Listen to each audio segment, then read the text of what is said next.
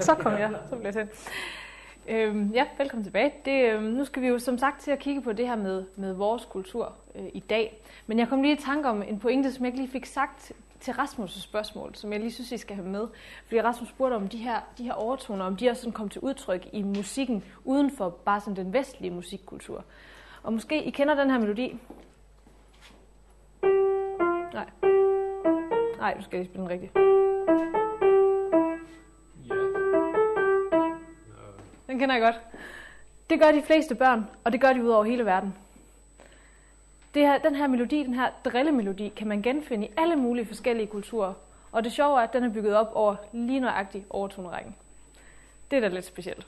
Altså det ligger simpelthen fuldstændig implicit i, i den her tone og vores forståelse af musik. Der, der kommer noget, som øret opfanger på en eller anden måde.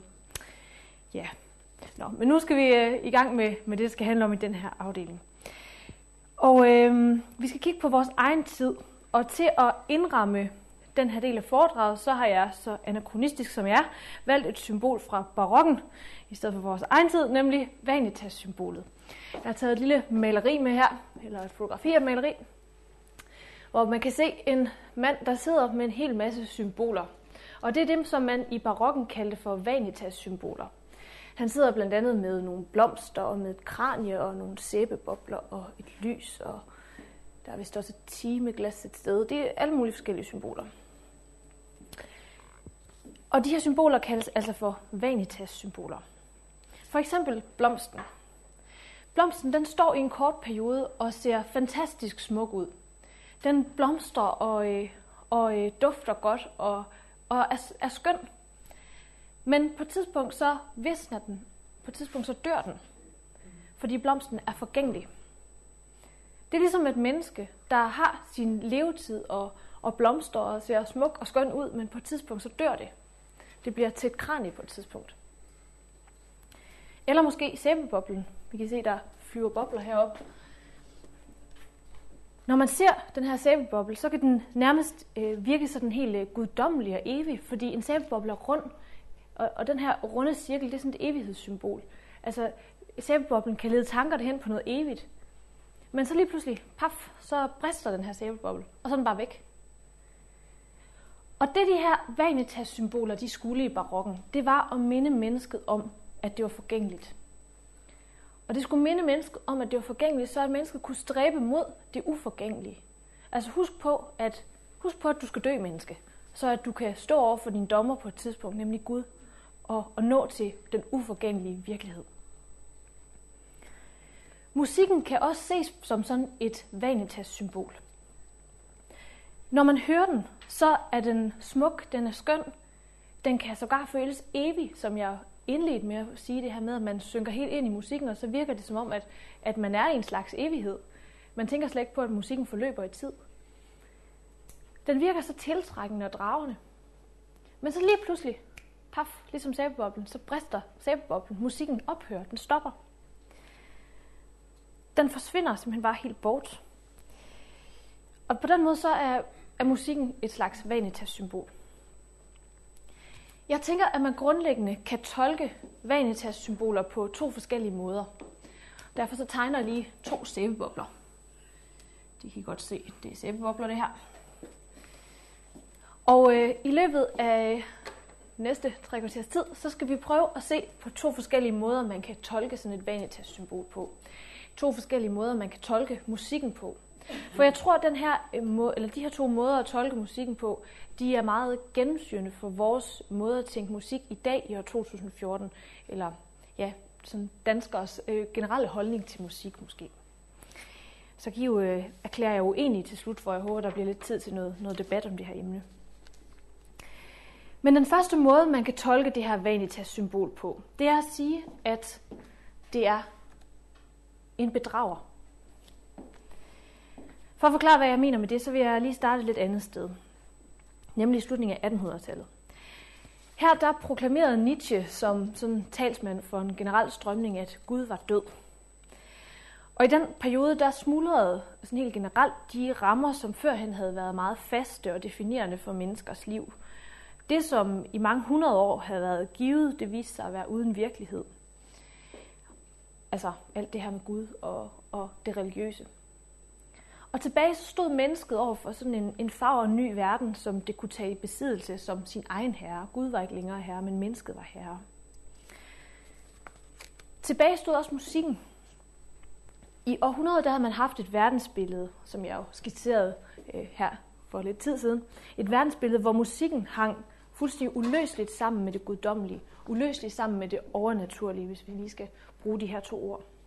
Når man sang og spillede, så tilsluttede man sig noget i Guds væsen. Man tilsluttede sig en eller anden højere sandhed. Øh, og man tænkte, man kom i kontakt med det guddommelige. Øh, eller sang med på det guddommelige, så at sige. Men nu var Gud altså død. Det overnaturlige. Det var væk. Og tilbage så, øh, så stod, stod musikken alene. Den var ikke defineret eller afhængig af noget som helst. Den stod tilbage som sin egen herre, lidt ligesom mennesket. Så nu pegede musikken altså ikke længere et sted hen.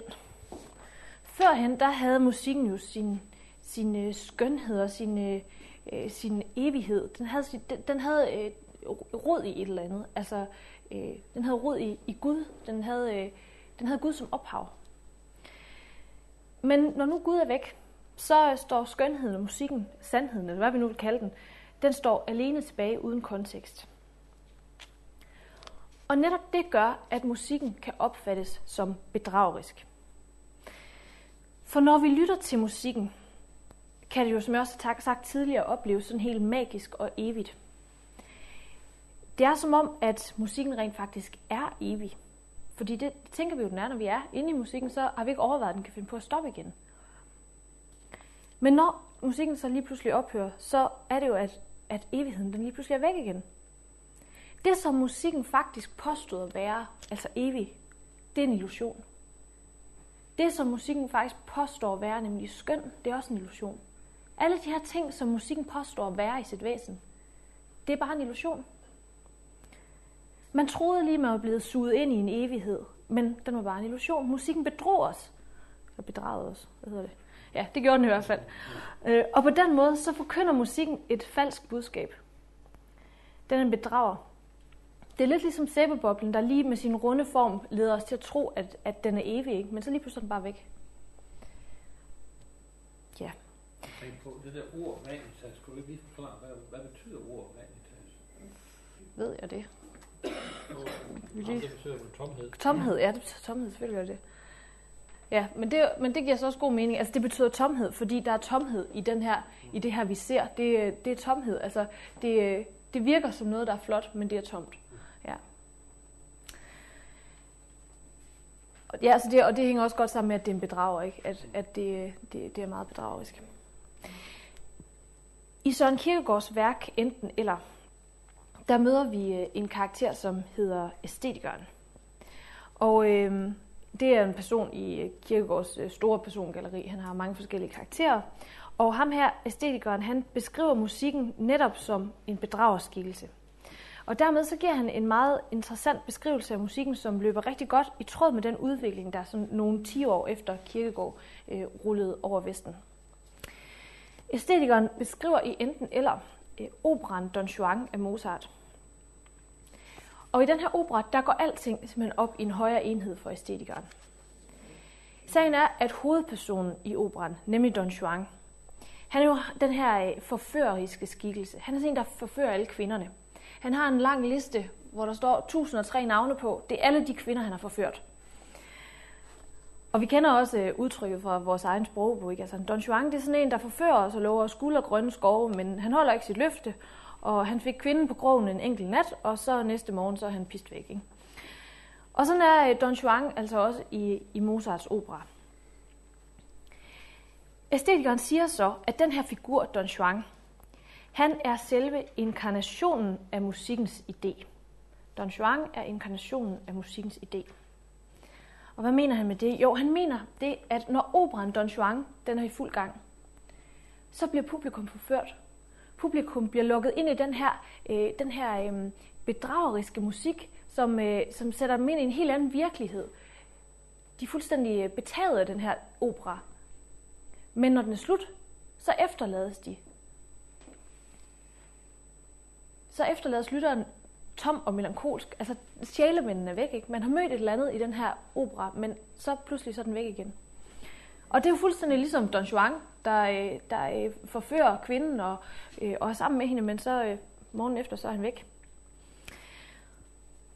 Og ligesom Don Juan, så har musikken ikke noget med virkeligheden at gøre. Don Juan har ikke noget med virkeligheden at gøre. Han er bare, han er bare den her, øhm, der får, får os til at forsøge at tro, eller han den, der forsøger at få os til at tro, at, øhm, at han, han vil være der i virkeligheden. Han vil være der altid, men det vil han ikke. Han, han smutter fra os igen.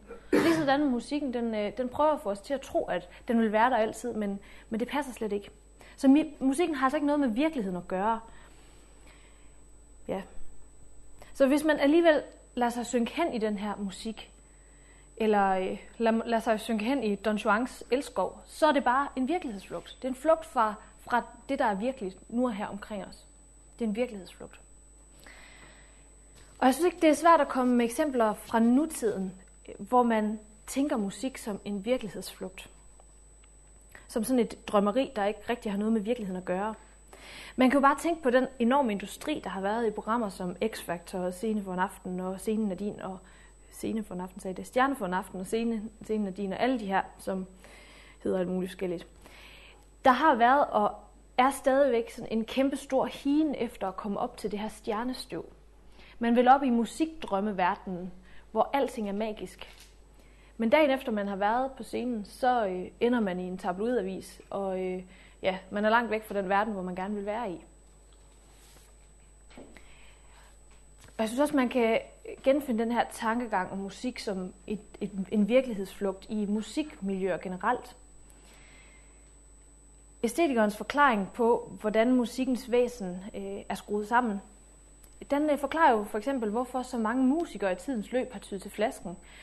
Altså den her bedrøvelse, man kan løbe ind i, efter at man har stået på scenen og har leveret et virkelig godt show, og har været sådan fuldstændig øh, øh, ja, draget ind i musikkens verden. Den bedrøvelse, som man møder bagefter, den er bare kæmpe stor. Fordi det er sådan en kæmpe stor kontrast, når man kommer ind i sin grå og kedelige hverdag igen, efter at have været i musikkens magiske univers. Og så er man måske bare nødt til at gå ud og drikke, altså fylde, fylde alkohol ned i det her hul, man har i hjertet. Ikke? Og øh, jeg blev lige bekræftet af den her tanke forleden dag, hvor jeg stod og snakkede med Miriam fra mit hold. Så der. Hun fortalte mig, at hun havde øh, hørt en sang, øh, Chandelier, på P3. Og hun havde tænkt over, hvordan at øh, mennesker øh, i stor stil flygter fra virkeligheden i Vesten i dag. Og øh, det hører man også i den her sang, øh, hvor man hører, at en, en jeg-person, en kvinde, som bare vil øh, drikke og feste løs, hun siger noget, noget meget sådan øh, skræmmende, synes jeg efter hun har forklaret, hvordan hun bare vil, vil øh, drikke løs og øh, have det skide sjovt, så kommer den her linje. I'm gonna swing from the chandelier, from the chandelier. I'm gonna live like tomorrow doesn't exist. Så I'm gonna live like tomorrow doesn't exist. Jeg vil leve lige, som om, at i morgen ikke findes. Sådan kan man svømme hen i beruselse, beruselse både fra alkohol og lyse kronesvingen frem og tilbage, men også i musikken. ikke. Altså man kan glemme alt om virkeligheden ved at lade sig beruse i musikkens univers. Og øh, det er måske foranledet af den virkelighedsflugt, at vi ser så mange isolere sig bag høretelefoner i dag, tænker jeg også. Altså, når virkeligheden er grå og trist og meningsløs, så kan man beruse sig i musikkens univers bag ved hørebøfferne, og så kan man glemme verden udenfor, eller de mennesker, man omgås. Man kan bare tage høretelefoner på. Før i tiden så har man selvfølgelig også beruset sig i musik. Det har man også gjort inden Guds såkaldte død. Øhm, men der pegede musikken jo på noget. Altså der, var, der tolkede man den her beruselse helt anderledes. Der var den en slags boost til ens åndelige liv, kan man sige.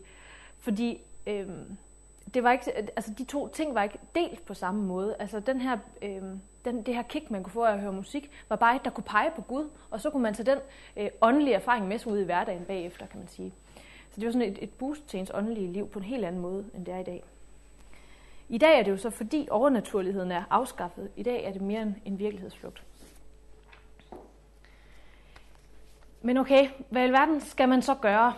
Altså, skal vi bare øh, undgå at høre musik? Skal vi bare øh, flygte langt væk fra Don Juan? Skal vi tage en hel masse forholdsregler og så bare øh, øh lade være med at blive forført eller hvad? Skal vi lade være med at høre musik? Er det konklusionen på det her? Det vil jo være en ret skræmmende konklusion, synes jeg. Så man kan også vælge, at øh, ulykkelig kærlighed, det er bedre end slet ingen kærlighed. Det er måske bedre at have en enkelt affære med Don Juan, end slet ikke at have en affære med ham. Hvis vi skal bruge, blive i den metafor. Det er måske bedre at øh, leve højt på de musikalske oplevelser, man nu engang har haft, øh, end slet ikke at have nogen, selvom altså de forsvinder igen. Og så kan man jo forsøge at fastholde dem i sin erindring. Man kan forsøge at blive ved med at huske på dem. Man kan forsøge at, fastholde mindet om den her magi, om den her overnaturlighed, så det ikke bare er væk bagefter. Altså man forsøger at fastholde det i ens hoved. Og akkurat det projekt, synes jeg, at den danske digter Johannes V. Jensen har skrevet et fabelagtigt digt om. Og vi skal, øh, vi skal læse det lidt senere, men jeg vil gerne først lige øh, præsentere, hvad det handler om, så det er måske lidt lettere at forstå det, når vi læser det. Og det skal lige siges, at Johannes V. Jensen, han var jo ateist.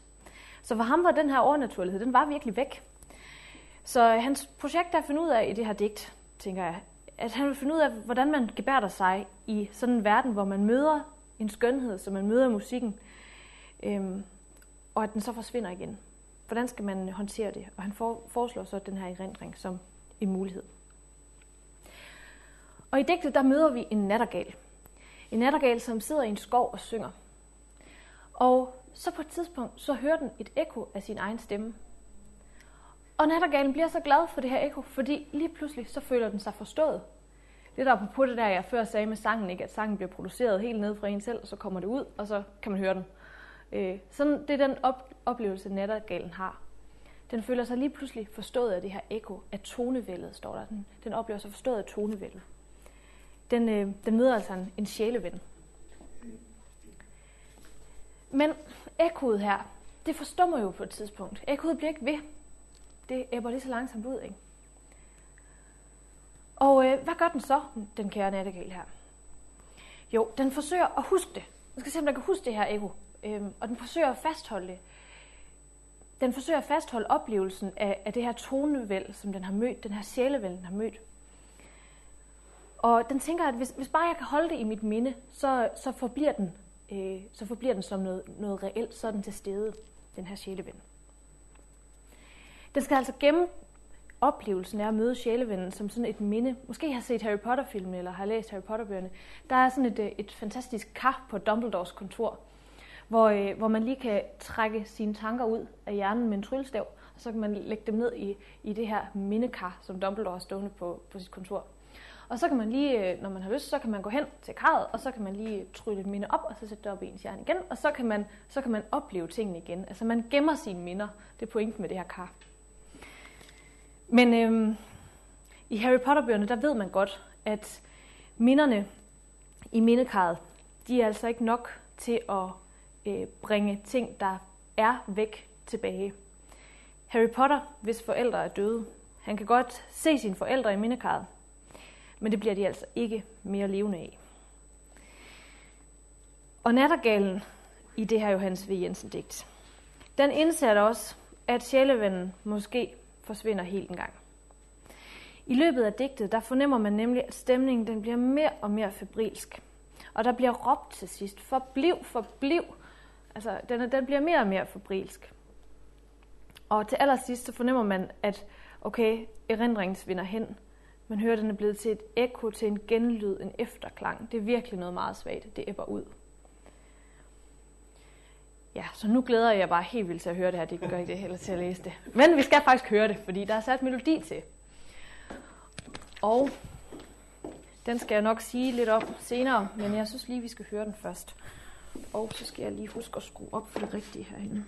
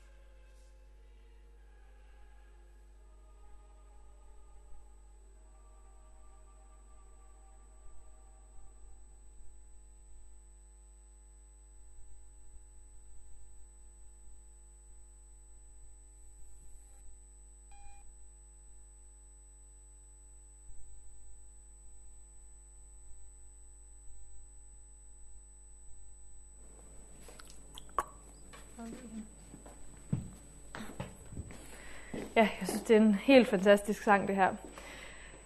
Øhm, og man kan høre på melodien, synes jeg, hvordan komponisten har prøvet at lægge fornemmelsen fra teksten ind i melodien. For eksempel det her, øh, det her ekko, altså øh, der synges min skønne unge liv forbliv, og så er der, så er der nogle herrer i, i, øh, i satsen her, som, som gentager det, min skønne unge liv forbliv. Ikke? Altså det, det er ekkoet, der, der møder nattergalen igen. Og, og sådan hele den her febrilske stemning bliver ved hjælp af de her ekkoer, den, den bliver forstærket i en eller anden grad. Og jeg synes, der er så mange lag i det her, fordi, fordi melodien er så smuk og tolker tekstens mening så fint, så giver Svende Schulz os faktisk netop den følelse ind i, i hvert fald mig den følelse ind i, som nattergalen har i digtet. Tonerne i samspil med poesien kan jo netop opleves som ens sjæleven. De kan netop opleves som det der, der sætter ord på noget, som vi ikke selv kan udtrykke særligt tydeligt med ord. Og det, den sætter ord på den her, det er det her med angsten for forgængeligheden. Vi er bange for at miste vores sjæleven. Vi er bange for at, at miste det øh, her i livet, som betyder noget. Vi er bange for at miste skønheden. Vi er bange for at skulle miste det. Og den her angst, den udtrykker sangen her. Og på den måde, så føler man jo sig forstået på en eller anden måde. Ikke? Fordi sangen formulerer noget, som man ellers ikke lige har formået at kunne sætte ord på. Altså ens forsøg på at fastholde det skønne i livet. Så man kommer faktisk til at gennemleve akkurat det, som sangen handler om. Man kommer til at gennemleve akkurat det, som nattergalen gennemlever. For når sangen er slut, når man har mødt den her sjæleven, den her, det her digt, der har kunne sætte ord på nogle ting, den her musik, der har kunne sætte ord på nogle ting, som man ikke selv har kunne formå at sætte ord på, når den slutter, så er den her forståelse lige pludselig væk igen. Man efterlades med en, øh, en smuk sang klingende for sit indre øre, og måske man forsøger, forsøger at fastholde den, men det kan ikke helt lade sig gøre. Man var lidt i en anden verden, da man lyttede til den. Men nu herefter, så er man tilbage, og nu står jeg og snakker igen. Og så sidder man måske med en efterklang fra sangen, men man kan godt frygte, at den efterklang, den æbber ud, når øh, vi kører hjem i aften. Måske kan man slet ikke engang huske melodien. Ja, sjælevennen er væk, kan man sige. At se på musikken sådan her, som, som jeg har skitseret, altså som om, at den forgår som det her vanitas-symbol, som lige i en kort periode ser smukt ud og blomstrer og ser evigt ud, men altså forgår og efterlader os med et hult hjerte og en følelse af, at sjælevennen er stukket af, at Don Juan er stukket af. Det medfører et enormt meningstab. Det, at musikken ikke længere kan forklares ved, at den har rod i noget overnaturligt, i at det er Gud, der har skabt den, det medfører altså en eller anden form for meningstab. Og derfor så er der nok også, øh, nu tegner de her to sæbebobler, i den her forståelse af, af musikken, så er der måske også øhm, øh, en, en meningssøgen. Altså der, der er en søgen efter mening, så jeg tegner lige nogle pile. Man, man søger på en eller anden måde efter noget, noget evigt. Men der er altså ikke en sol, det, det er bare pile. Ja. øhm, og det synes jeg, det giver en platform for, øh, for sådan noget som evangelisation. Altså jeg synes, der, der er en meningssøgen her, som man som kristen kan møde øh, med det kristne budskab. Altså der er en søgen efter noget evigt her, ikke? Som, øh, som, som man som kristen kan, ja, kan møde med, med et evighedsbudskab. Ja. Og øh, det, skal vi, det skal vi se et eksempel på senere, øh, hvor jeg lige vil, vil vise jer sådan et, et eksempel, et nutidigt eksempel på nogle, nogle kristne kunstnere, som, øh, som for, formår at møde det her meningstab. Ja. Men inden vi skal det, så skal vi øh, se på den anden sæbeboble, jeg har tegnet hernede. Den anden måde, man kan tolke vanitas-symbolet på. Og det er som en sandhedsforkynder, tænker jeg. Det er nemlig lidt en ensidig tolkning af vanitas-symbolet, det her med, at det bare er bedragerisk. Fordi sådan det, altså den funktion, det havde i barokken og op igennem kunsthistorien, har jo været at minde folk om noget, der er virkeligt. Det har været at minde folk om noget, som havde rod i sandheden. Nemlig det her med, at der er noget, der er forgængeligt, men på et tidspunkt, så kommer den ægte vare, så kommer uforgængeligheden. På den måde så blev Vanitas-symbolet en sandhedsforkynder. Altså det var, det var et, som forkyndte om noget sandt. Ikke? Det er derfor, man skulle dvæle ved det. Det er derfor, han sidder og holder ved alle dem her, for ligesom at, at, at komme nærmere sandheden. For at huske, at ja, ja, det her det forgår, men der kommer en evighed. Og der er sådan lidt et, et ekstra aspekt i det her. Fordi mange af de her vanitas-symboler har jo den her øh, evighedsdimension over sig. De, de, de ligner noget, der er lidt evigt. Altså for eksempel sæbebobben, som jeg har sagt flere gange nu, den har den her runde cirkel, som er evighedssymbolet. Ikke? Altså de, de giver sådan på en måde en, en lille forsmag på evigheden. Der er sådan lidt et evighedsglimt i vanitas-symbolerne. Ligesom blomsten også. Altså der, der er der blomster i paradis, der er blomster på den nye jord, men altså, når de er her på jorden, så visner de. Men i evigheden, så, så, så bliver de der hele tiden. Ikke? Så i Vanitas-symbolerne, så ser vi det der lille glimt af evigheden. De er tomme her, men i evigheden, der bliver de fyldt op, kan man sige. Ja. Og det skal vi lige, det skal vi lige prøve at hive lidt fast i, fordi eller hive lidt fat i, fordi jeg, øh, jeg synes, det er meget pudsigt at iagtage, hvordan man i de seneste år har kunne se, at mennesker i Vesten vil back to nature. Altså man vil, man vil tilbage til naturen, man vil, man vil dvæle ved naturen. Man vil så også dvæle med de her ting, som umiddelbart godt kan virke til at være, være noget, der forgår. Det er moderne at leve simpelt. Det er moderne at slå telt op og bo i hytte og lave mad og dyrke sine egne grøntsager og leve økologisk og være i kontakt med naturen og alle de her ting. Man dyrker mindfulness, fordi man gerne vil i kontakt med sig selv og sin natur og sit indre og hele verden. Og man søger en sandhed, som er i naturen. Og jeg tror, at de her aktiviteter, de rummer en enorm søgen. Altså man vil, man vil på en eller anden måde i kontakt med noget originalt, fordi man fornemmer det godt, ganske enkelt. Øh, så, så det er der en søgen efter. Og også i musikken er man øh, gået back to nature. Det øh, har den øh, nulevende og internationalt anerkendte kunstner, øh, eller komponist, Per Nørgaard, øh, blandt andet gjort. Han har leget rigtig meget med de her strukturer, som jeg forsøgte at skitsere i starten af foredraget, og, og øh, komponeret en masse musik ud fra dem. Per Nørgaard han bliver beskrevet sådan her af en journalist fra Politiken på et tidspunkt. Komponisten sidder på en strand i Indien og lytter til oceanet, der drøner. Han hører hvid støj, men inde i støjen kan han høre toner. Endda en hel række af naturtoner, der stiger og falder. Under det hele hører han havets grundtone. Vist nok et dybt G. Hvor andre ikke ville skænke brændingen en tanke, ud over at det var da en irriterende alarm, går Per Nørgaard en anden vej. Han lytter og beriges af substantielle overraskelser. Per Nørgaard vil altså dykke ind i naturen. Ikke som en virkelighedsflugt, som det vi lige så lige før. Tværtimod.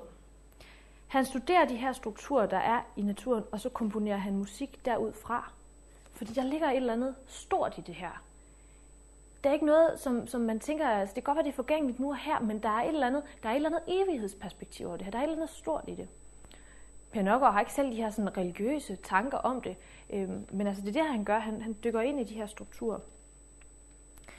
Derfor så har han faktisk også komponeret noget ud fra overtonerne, som vi beskæftigede os med der først i foredraget.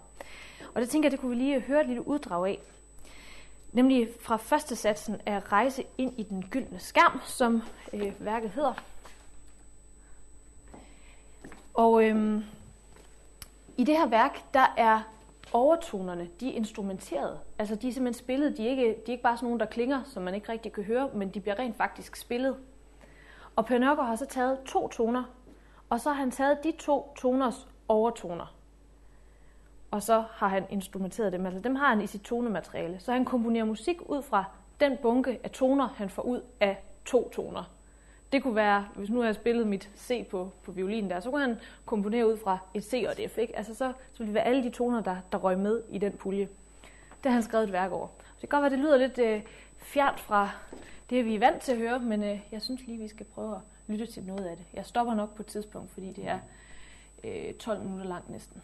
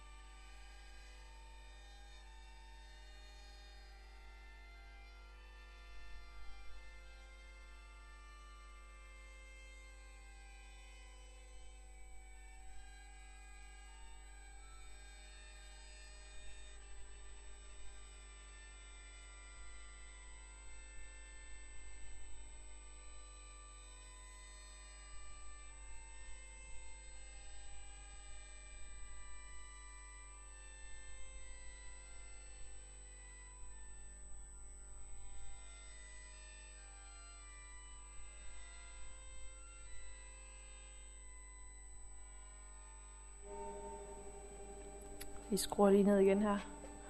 Stopper den. Så må I selv tænke jer til, hvordan den fortsætter, eller gå hjem og finde den på internettet.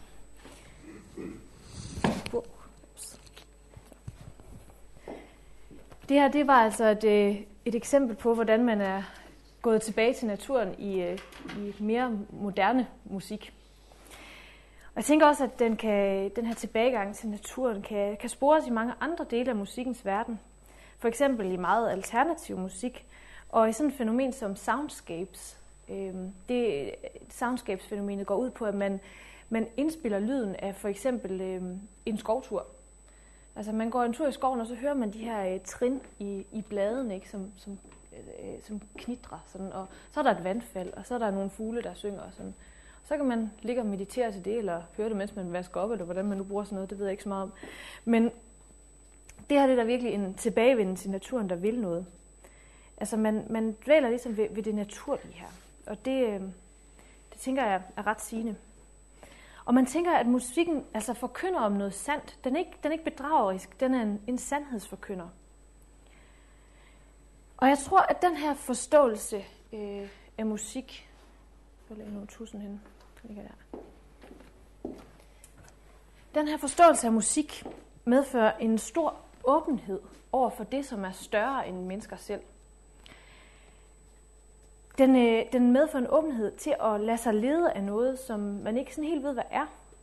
Man er, man er faktisk klar til at finde en sandhed, som ligger uden for sig selv, og som kan lede en. Og det er nok også derfor, så mange danskere faktisk vil kalde sig troende. Altså det er jo, det er jo virkelig, virkelig mange, der vil gøre det. Ikke? Man tror på, at der er mere mellem himmel og jord. Man tror på, at, at, at der er altså et eller andet. Så man kan også sige, at den her forståelse, den, øh, den indeholder også en slags søgen. Og det giver jo igen en, øh, en platform for at kunne, kunne tale kristendom. For at kunne imødegå den her søgen med det kristne budskab.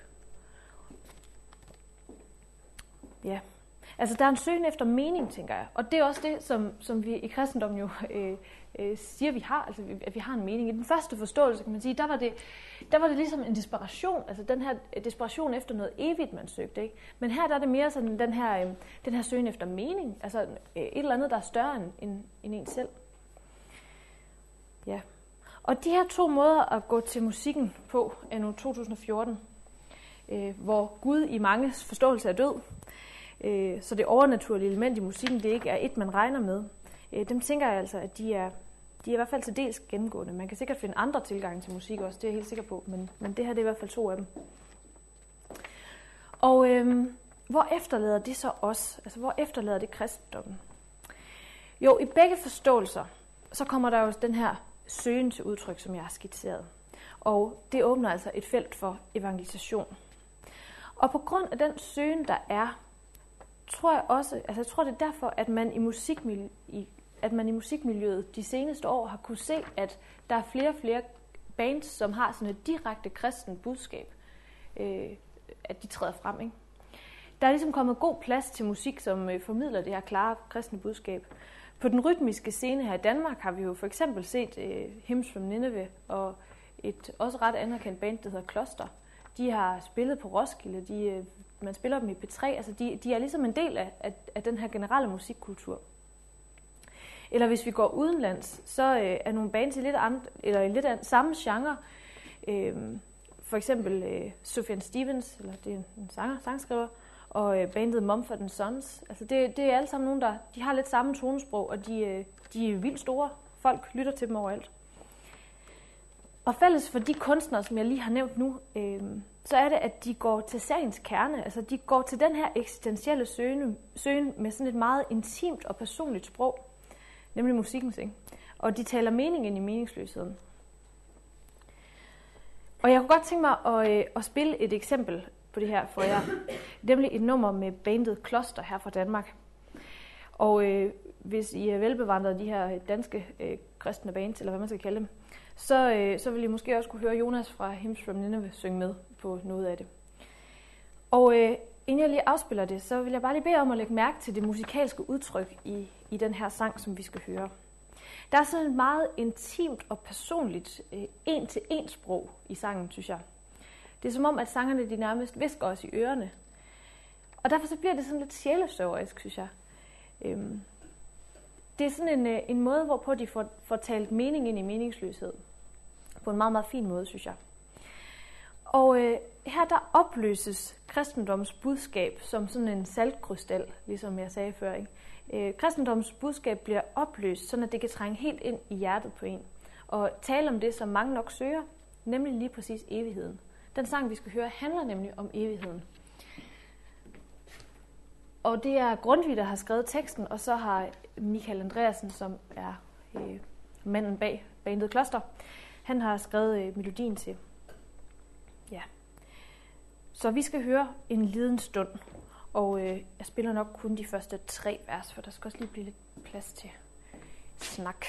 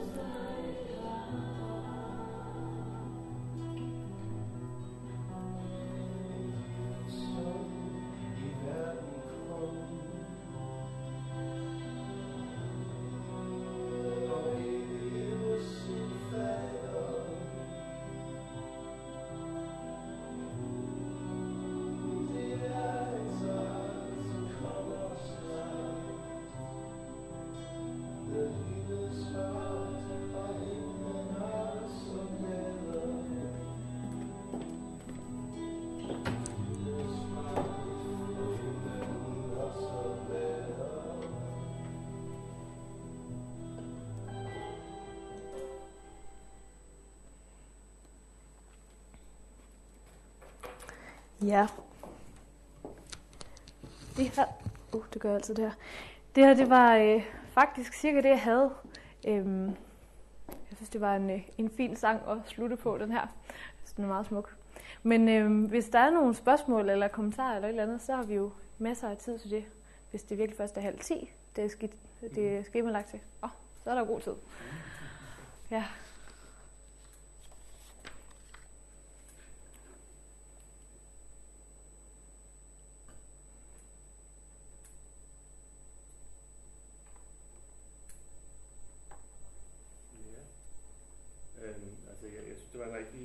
Gennemgang af, af det, kan man sige, ikke om det er for meget kalde det teoretiske, men, men det er i hvert fald en model for, hvordan musikken i virkeligheden har en særlig konstruktion i sig, mm. som vi måske ikke er så bevidste om i dagligdagen. Mm. Øhm, altså, og jeg kan godt forstå de synspunkter der med, at, at efter musikken, så kan der komme et tomrum eller mm. noget tomhed. Mm. Men jeg synes jo også, at musikken i, øh, altså sådan oplever jeg det selv, at den i, kan, kan være noget, der kan sætte nogle brækker på plads. Mm. Øh, eller, eller være en, for eksempel være en, en, en begravelse eksempelvis. Mm. Øh, der er det jo ikke musikken, der er i centrum, men musikken er med til at underbygge det, der sker. Ja. Og med til at placere øh, alt det, der sker i en kontekst. Mm. Øh, øh, jeg har selv, øh, jeg har selv jeg spillet cello i mange år, og Mm. jeg har også, øh, der var en periode, hvor vi spillede Stabat Mater, Mm. langfredag formiddag der, og, øh, og det står for mig hen som nogle meget, meget stærke, Mm. øh, mindeværdige øh, Mm. øh, timer der, de formiddag, vi havde der i en Ja. lang årrække. Øh, og på den måde synes jeg, at, at musikken også i den grad kan være med til at skabe den der, øh, øh, skabe de der gode, gode oplevelser og gode Ja. ja. minder Helt sikkert. langt hen ad vejen. Det er jeg er meget enig. Øhm, man kan sige, måske er det lidt det, jeg håber, der også ligger i den sidste forståelse, jeg præsenterede egentlig. Altså det her med, at musikken virkelig rummer noget sandt, som er godt for mennesket at beskæftige sig med. Altså det er ikke entydigt bare noget, som... Altså det er ikke bare skidt. Altså det er ikke bare en forførskelse, der er ond. Altså, øhm, Men Ja. musikken kan jo også være, altså det er jo også som en knap, man kan skrue op og ned efter. Nu, Mm. nu har jeg også i en, en periode fungeret lidt som lovsangsleder i vores lokale kirke, ikke? Mm. og jeg, jeg ved godt, sådan, hvilke knapper, der skal trykkes på musikalsk, for Mm. at få menigheden op at køre, og for at få den ned. Ja. Altså, og, og, og der, er- det er jo igen musikken, der egentlig ikke er i centrum, men man kan Mm. virkelig bruge den, hvis man vil. Ja, også? helt Og det skal man jo så også være bevidst om. Og der kan den jo... Altså, den skal bruges rigtigt, så den ikke bliver forførisk. Eller hvis man kan sige det på den måde. Det, Ja. Men bestemt, at musikken rummer noget sandt, altså det, det er virkelig også en af mine allerkæreste tanker. Altså jeg holder virkelig meget af den her kobling mellem naturligheden og overnaturligheden, som jeg har prøvet at skitsere. Og, og alt det her med, med netop strukturerne i musikken, jeg synes, det er... Øhm, altså for mit eget vedkommende, så er det, så er det det sted, hvor jeg... Øh, altså det er virkelig en åndelig berigelse for mig, synes jeg. Fordi der, der er det... Øh, mm, Øh, og så ser man, hvor vis Gud er. Eller sådan. Altså, der er et eller andet der, som, som jeg virkelig synes er, er stærkt. Og det her med, at det netop også kan, at musikken kan ramme noget, som, som mennesker ikke kan ramme med deres ord. Det synes jeg er meget, meget magisk. Altså, øh, så, ja. Men det, hvis man ligesom fjerner Gud i den ligning, øh, fjerner det overnaturlige element i den ligning, så, øh, så, så synes jeg næsten, at musikken kan være svær at forklare. Altså sådan, sådan tænker jeg det faktisk næsten. Øh, altså der er i hvert fald, øh, ja, der er så meget gods i den, at den er svær at forklare uden skaber. Ja. Men det er ikke, at jeg vil lave et gudsbevis ud for det, men ja.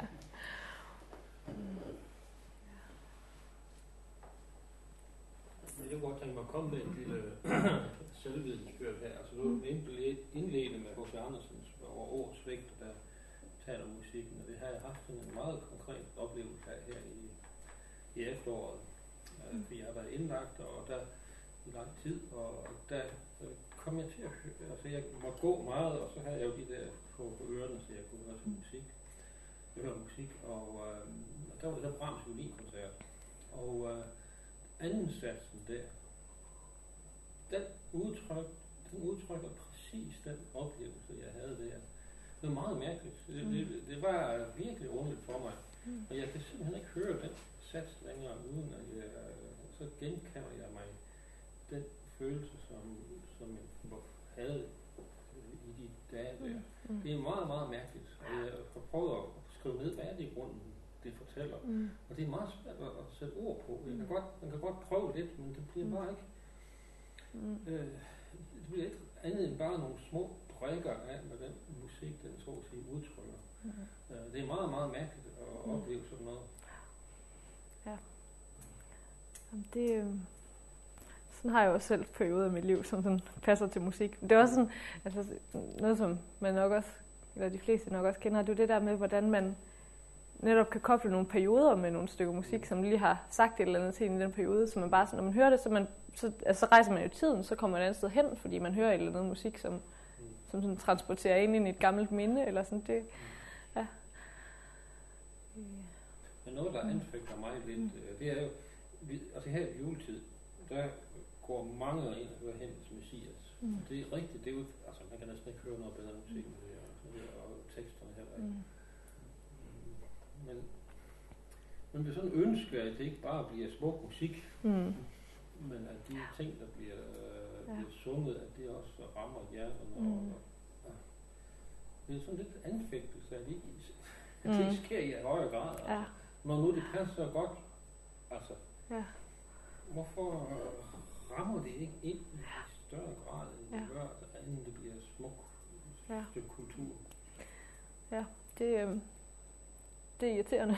Ja. Men jeg tænker alligevel, at altså, for mit eget vedkommende, jeg, jeg laver også en del sådan kirkemusik, synger med i nogle forskellige ting. Og jeg, altså for mig er det alligevel ret meningsfyldt, selvom folk måske ikke altid tager det til sig. For jeg tænker, man får simpelthen man får sået et frø i en eller anden forstand.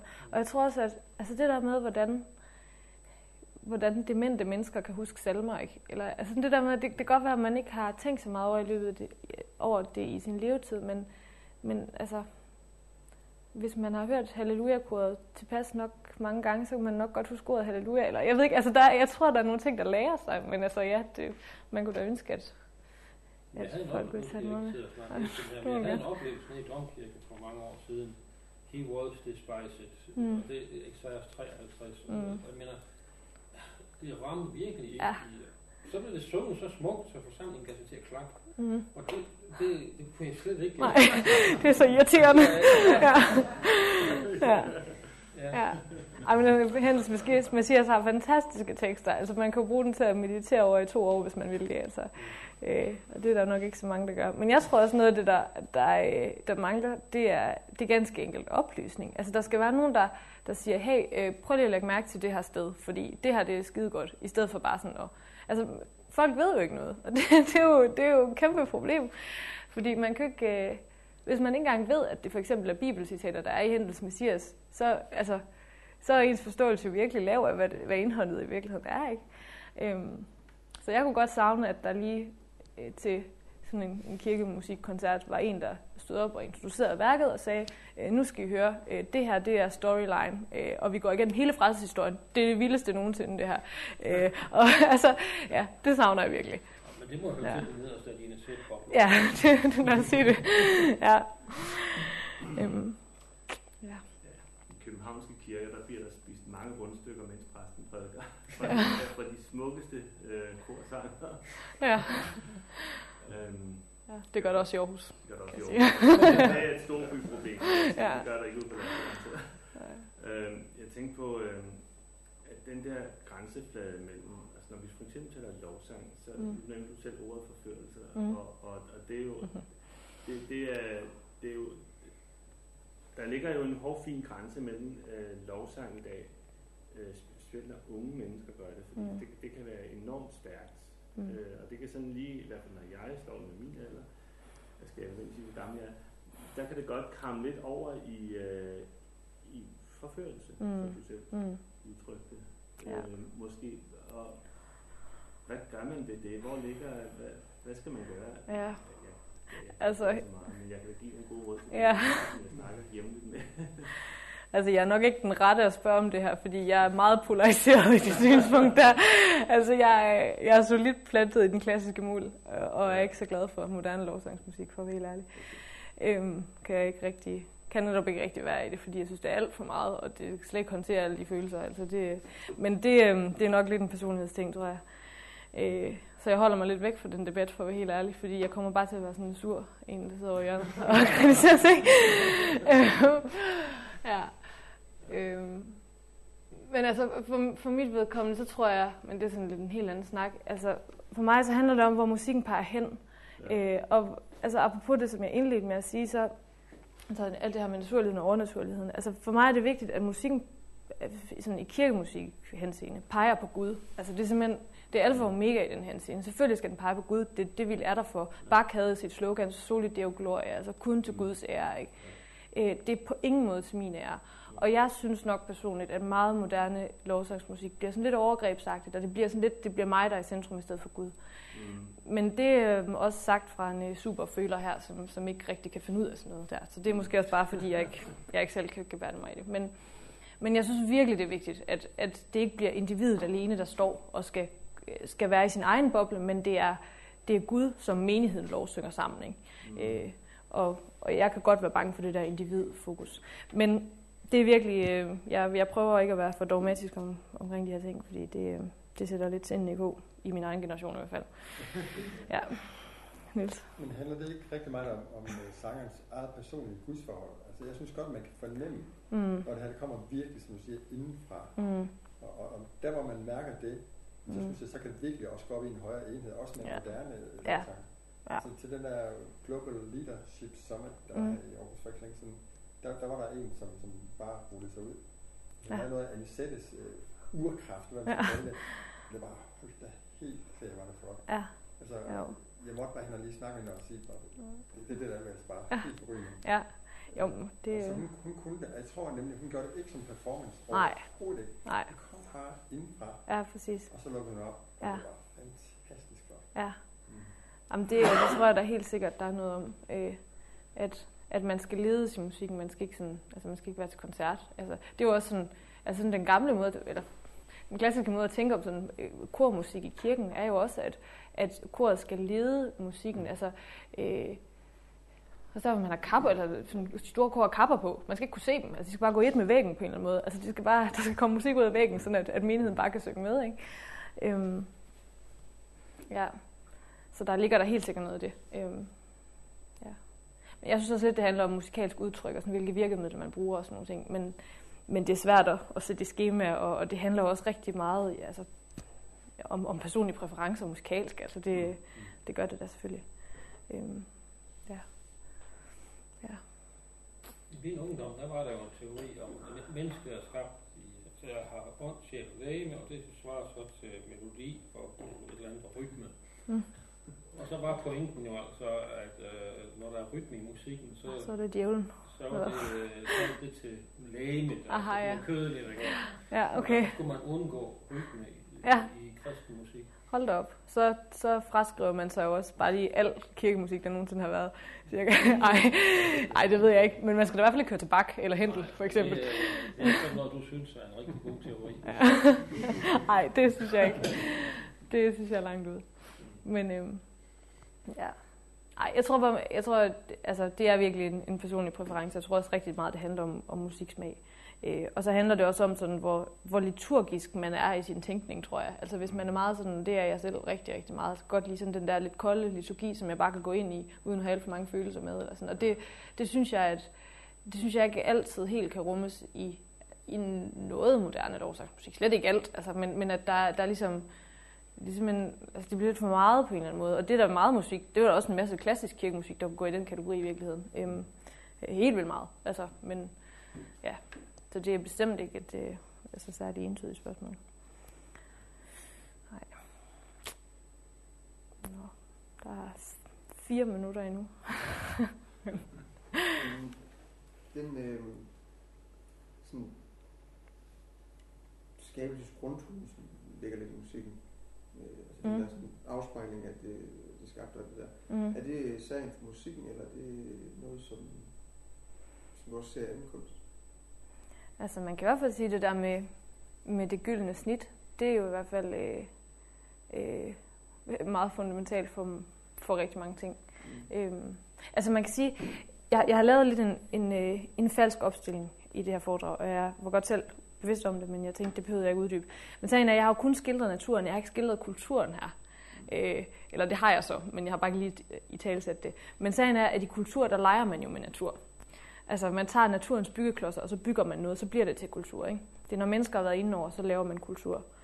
Øh, og på den måde, så har, har mennesker jo bygget med, med naturens byggeklodser på alle mulige forskellige måder, tænker jeg.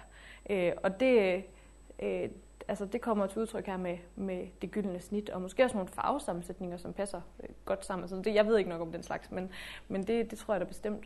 Jeg, jeg ser også hele den der... Øh, øh, det der øh, det vagentast, du snakker om, Mm. når, der, når man hører stykke musik og bliver betaget, altså, Ja. så stopper det. Øh, Nå, at på det, den måde. Altså, det også peger frem, og at Mm. øh, hele tiden den. Så egentlig bare alt det, du har sagt. ja. Men var det ikke Altså- altså, som Erik Skyrum Nielsen var inde på, øh, på en anden led? Altså, han var jo inde på, at musik, nej, hvor litteratur, Mm. kan så at sige blive reddet vej for, for den kristne tro, Mm. ved at skabe spørgsmål. Ja, og, og, Lige præcis. Jeg havde også overvejet til det citat med. Altså han, han bruger sådan en, øh, han brugte sådan en via negationist tankegang. Altså Ja. det her med, at fordi der ikke, der ikke er noget som helst af Gud, øh, så øh, altså ud fra, fra de ting, så, så kommer der en, en meningssøgen, og derfor så når vi hen til Gud. Ja, det var den Øh, øverste. Det var den øverste der, ja. altså Ja, der lige præcis. Lige præcis. Ja. Men jeg tænker også, at øh, altså, øh, nu ved du i hvert fald, hvordan jeg går op i gotiske katedra- katedraler. Ikke? Altså, øh, det er ikke så meget vanetænkning der, men det der med, at der er noget, der leder hen på noget andet, og noget, der le- leder hen på, på Gud, det er jo virkelig det, den gotiske katedral for eksempel forsøger at gøre. Altså det med pro- proportionerne, som, sådan, som også er nogle af dem her. Altså det her med, at man forsøger at lave det her kunstværk, som peger hen på Gud. Altså, så, så man ser det i hvert fald meget i middelalderen, men ja, det er helt sikkert. Ja, jeg tror, vi skal til at runde af. Vi skal give Elisabeth en klaps. Tak.